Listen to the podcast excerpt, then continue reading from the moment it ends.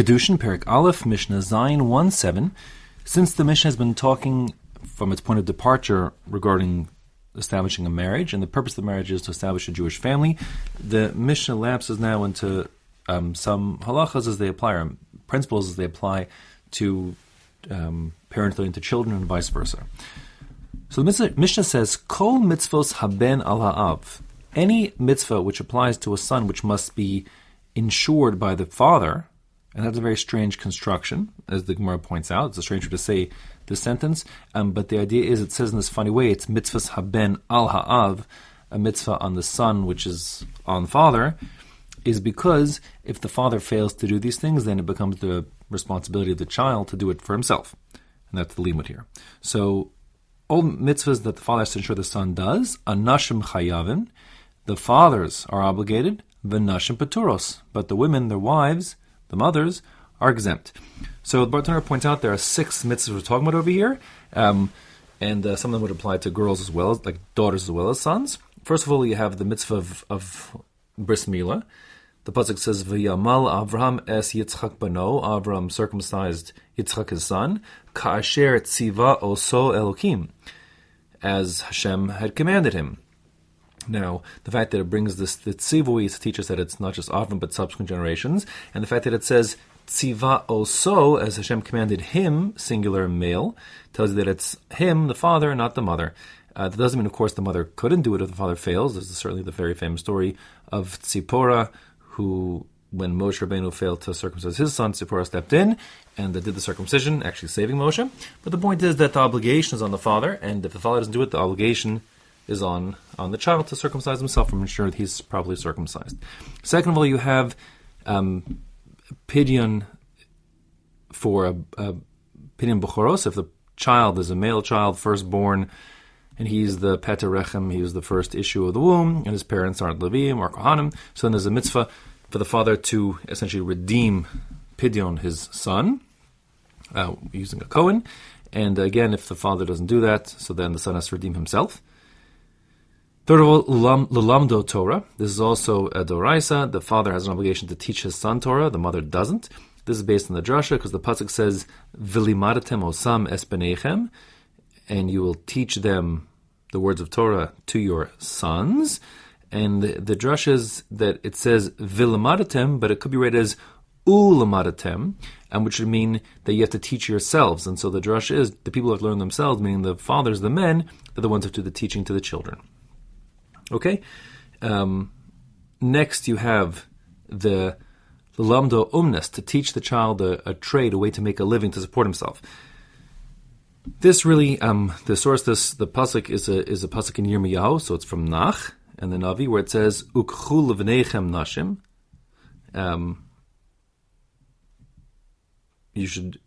I said that out of order, I should say. It says, I'll say this one first. There's a mitzvah to marry him off, meaning to find a wife for your son. That's the fourth one, as I'm counting it here. The Rambam, interestingly, points out that it's obligation on the father for both the son and the daughter to marry them off. And the Rambam says, Samach lepirka, meaning early on, literally something like, close to puberty, but the point is when they're young, relatively young, 18, or so, whatever, 18, 20, 22, that kind of age we're talking about over here, is what Chazal had in mind. So the basis of that is a pasuk in Yirmiyahu, which says, Ukchu levnechem nashim, take wives for your sons. And the reason why it's on the father, not the mother, really is just a sfarah, because the idea is the one who's obligated in pru-revu to build his family and see that his children have children is the father. The mitzvah is exempt from the mitzvah. The mother is exempt from the mitzvah, and therefore it wouldn't fall on her. That's a sfarah. Then you have the mitzvah of teaching a livelihood, an umnus, a way for the child to support himself. That's also ostensibly rabbinic in nature, or maybe it's a sfarah. The pasuk in Kohelet says, "Re'ei chaim im Isha asher ahavta." You will live a happy life with the Isha that you love. And the truth is, Isha could be referring to the Torah or to a real wife. And either way, the point is, "Urei chaim yatav chaim," and life means that you have to live to enable yourself to live with that, either with the Torah or with your wife. Therefore, you have to find a way to support yourself, and that refers to the parnasa. And finally, since you have to live, so the sixth obligation is to teach the child how to swim. That would apply to the presumably the son and daughter as well, because if they can't swim when they fall into the water, they won't be able to save themselves. So of course, they have to save them by teaching them how to swim ahead of time. Okay, so those are all obligations the father has to teach the son. If the son didn't get taught these things, you have a mitzvah to teach yourself. So if you don't know how to swim, go find out now how to do it. Now, v'chol mitzvos ha'av halaben echad hanashim ve'echad nashim chayavim. When it comes to the mitzvahs that a child needs to do to his parent, again, the construction here is quite strange, but it's just put here for parallelism, like the first part. So, kol mitzvos ha'av al ha'ben, all the mitzvahs that the son has to do to the father, which they apply both to sons and daughters equally, as well as to fathers and mothers essentially equally. The base of this really is also the psukim. The pasuk says, ish, that's singular, a person, imo va'aviv tira'u, they shall revere his mother and father. It should say his mother and father he shall revere. It says his mother and father they shall revere. To understand that referring to not just the boys but the girls as well. And then we have a mamatzin, which says just as it applies to the mitzvah of Yira, it applies to the mitzvah of kavod as well. Yira, reverence for your parents, basically means the things you cannot do, like the lavin. So Yira implies that you have to not sit in their seat, you can't interrupt them, you can't contradict them, you can't even take sides, their side of the argument. And the mitzvah of kavod, of proper honor, it's like the mitzvahs aseh, things you're supposed to, yes, do for a parent. So that means things like ensuring they have food and what to drink and what to wear, and they have a blanket to bring him in and out the house and so on. And these things the child has to ensure happens, and really applies to sons and daughters equally. The Shulchan Aruch points out that married daughters have a first obligation to their husbands, and therefore they're not around and available to execute this necessarily. But the idea is it applies to sons and daughters equally. I should point out that the obligation to take care of your parents, which is a heavy-duty obligation, of course, doesn't require you to spend money, per se. So if the parent is hungry, the child has to ensure the parent has what to eat, etc. But the parent has to pay for it. The child can, use the parent's credit card, etc. Okay, that's that. Now, moving on. V'chol mitzvahs aseh shehazman grama, all mitzvahs that are triggered by some temporal event. It's some, event on the calendar, on the clock, which triggers the mitzvah to, now time to do the mitzvah. Anashim chayavim v'nashim paturos. Men are obligated and women are exempt. This is the general rule. There are plenty of exceptions in both directions. The rule is basically boils down to 8 mitzvahs, for the record. The 8 mitzvahs that mitzvah asher shazman grama, that women are exempt from, are the mitzvahs of tefillin. There's actually two of the 8 are tefillin, because there's the mitzvah of shel yad and shel rosh, the arm and head. You also have tzitzis, four corner garments that the tzitzis should be on, and those are time bound because tzitzis is a daytime mitzvah. It's a machlokas, daytime clothing or daytime, but it's a daytime mitzvah as opposed to nighttime pajamas or whatever it is.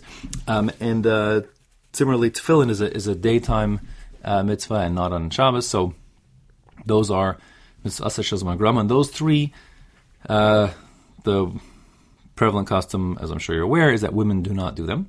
The other 5, which are shaking lulav, hearing the shofar, living in a sukkah, saying kriya shema morning and night, and counting sfarah omer. So those 5 women are also exempt from. The custom, at least in Ashkenazi communities, are for women to do those anyways, to a large degree, as they're able to and can. And there is a machlokas rishonim if they should say a bracha before, shaking lulav or something, because the bracha says, Kedushin b'mitzvosav v'tzivanu, we were commanded, and they're not really commanded to do so, they're exempt. But anyways, by Ashkenazim, the general practice is women do these things and do, yes, make a bracha when it comes to Sephardim. So there are different Sephardic communities and customs. Some Sephardic communities do and some don't allow the woman to make a bracha on these voluntary mitzvahs. Okay, so those are the 8. Now, there are 6 exceptions. There are 6 mitzvahs that are triggered by time, but anyways, women are obligated in them, each for their own reasons. Those 6 are Kiddush on Friday night, and Abdullah to the extent it's connected. That's a mitzvah, which, because whatever reasons, I don't get to the limit of each one of them, but women anyways, they have to do Kiddush Doraisa on Friday night. They have to eat matzah at Lil Seder. Midoraisa, they have to shecht the Korban Pesach, as applicable, when we have one, Bez Hashem. They have to eat from the Korban Pesach, as the mitzvah is applicable to them. Women are also included in that. Bez Hashem, that'll be done soon. You also have the mitzvah of Simchas Yom Tov, which means to rejoice on the festivals, all three of the regalim. That applies to men and women. And finally, the mitzvah of Hakel, which is this getting together during Sukkot of the year after Shemitah year. Okay, comes to Yerushalayim and hearing the reading of the Torah from the king or wherever it is. So that is also obligatory on women as well. Okay, so those are the six, I'll call them exceptions. Says the Mishnah further, V'chol mitzvos aseh shelo azman grama, echad anashim ve'echad nashim chayavin. Other kinds of mitzvahs that aren't triggered by time, but mitzvahs aseh, so women have to do them like men. So these are all, other kinds of mitzvahs, I don't know what they are. If a woman has a house, she has to build a makkah and whatever. All the mitzvahs in the Torah, giving tzedakah and okay. Now, v'chol mitzvahs lo sa'aseh. As for prohibitions from the Torah, bein shazman grama, bein shelo zman grama. It doesn't matter whether or not it's triggered by some time temporal event. Either way, echad nashim ve'echad nashim chayavim. Men and women are equally obligated, so women have to keep kosher. They can't eat treif, and they can't drink blood, and they can't go to the Beis HaMikdash when they're not doing their tummy. Men and women equally, etc. All those mitzvahs, all the lavin, 365 lavin in the Torah. Says the Mishnah, chutz, with the following exceptions. There are three exceptions the Mishnah enumerates here. Mibal tashkis, uval takif, uval tetamel mason. These three are mitzvahs which, like I'll call it, in theory, women could do, but in practice, they're actually technically exempt. For technical reasons from the limudim. In other words, of course, women aren't obligated to doing bris milah because they're women, and so on. So there are certain mitzvahs, of course, which are just not applicable by virtue of the fact, if you're talking about beged Isha, that's something that a woman can't do because she's an Isha already, and so on and so forth. But these three, there's no reason, like I'll call it biological reasons or logical reason why they couldn't do it, but because of textual reasons, they are anyways exempt. Bal tashchis refers to the prohibition, essentially, of shaving. Okay? The Pasuk says, V'lo sashchis es pa'as zikanecha. There are, five edges of your face you're not allowed to shave. What those five, corners or edges are, it's not perfectly clear. It's a machlokus. But anyways, the point is, shaving with, a blade against your face is prohibited in the Torah. It applies to men and not to women, based on the pasuk, which means if a woman wants to use a blade to cut hair off her face, she's allowed to do so. Bal takif, that's the mitzvah that we call payas. The pasuk says lo sakifu pa'as rosheichem. Literally, bal takif means to round off. So you're not allowed to round off your head, make a round loop around, meaning if you would how monks do or something, where you're shaving the area around your ears, where the payas are. It's hard to show on recording, but you know exactly where they are, around the ear, behind the ear, above the ear. So from basically the tip of the ear up, whatever. So that's applicable to men only. So if women want to shave their hair or their temples to make their foreheads bigger or whatever the story is, that's perfectly allowed. Men can't. I want to make sure it's clear. When it comes to the bal tashchis, it's the razor against the face, but if you use some kind of depilatory, some powder or something, that would be okay, not a problem. When it comes to the bal takif, it's that there should be hair on your head where the payas are of a certain length, so it's not about, even a scissors would be a problem if it's cutting too close. I think poskim are leaning already at the what's called the number 2 on the of the shavers. That's supposed to be 2/8 of an inch. At that point, already you can grasp the hairs, and I think poskim already become lenient there. That's okay. There are some who want 3/8 of an inch. At all events, a man should avoid getting his hair shaved closer than 2, with the number 2. It's too close, and there's the problem with bal takif. And finally, uval tetamel meisim, the prohibition against becoming exposed to corpse tumah. This is a mitzvah that goes actually on Kohanim only. So the pasuk is that the prohibitions that Kohanim can't be exposed to tumas mace, corpse tuma, unless we're talking about they're dealing with the burial of their 7 close relatives, the mother or the father, sister, brother, son, daughter, those are 6, plus the wife, if there is one.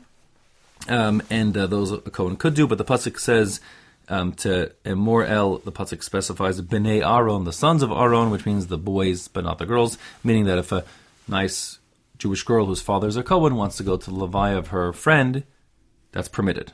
But if a nice Jewish boy who's the son of a Kohen, he's also a Kohen, he may not go to the Levi of his friend.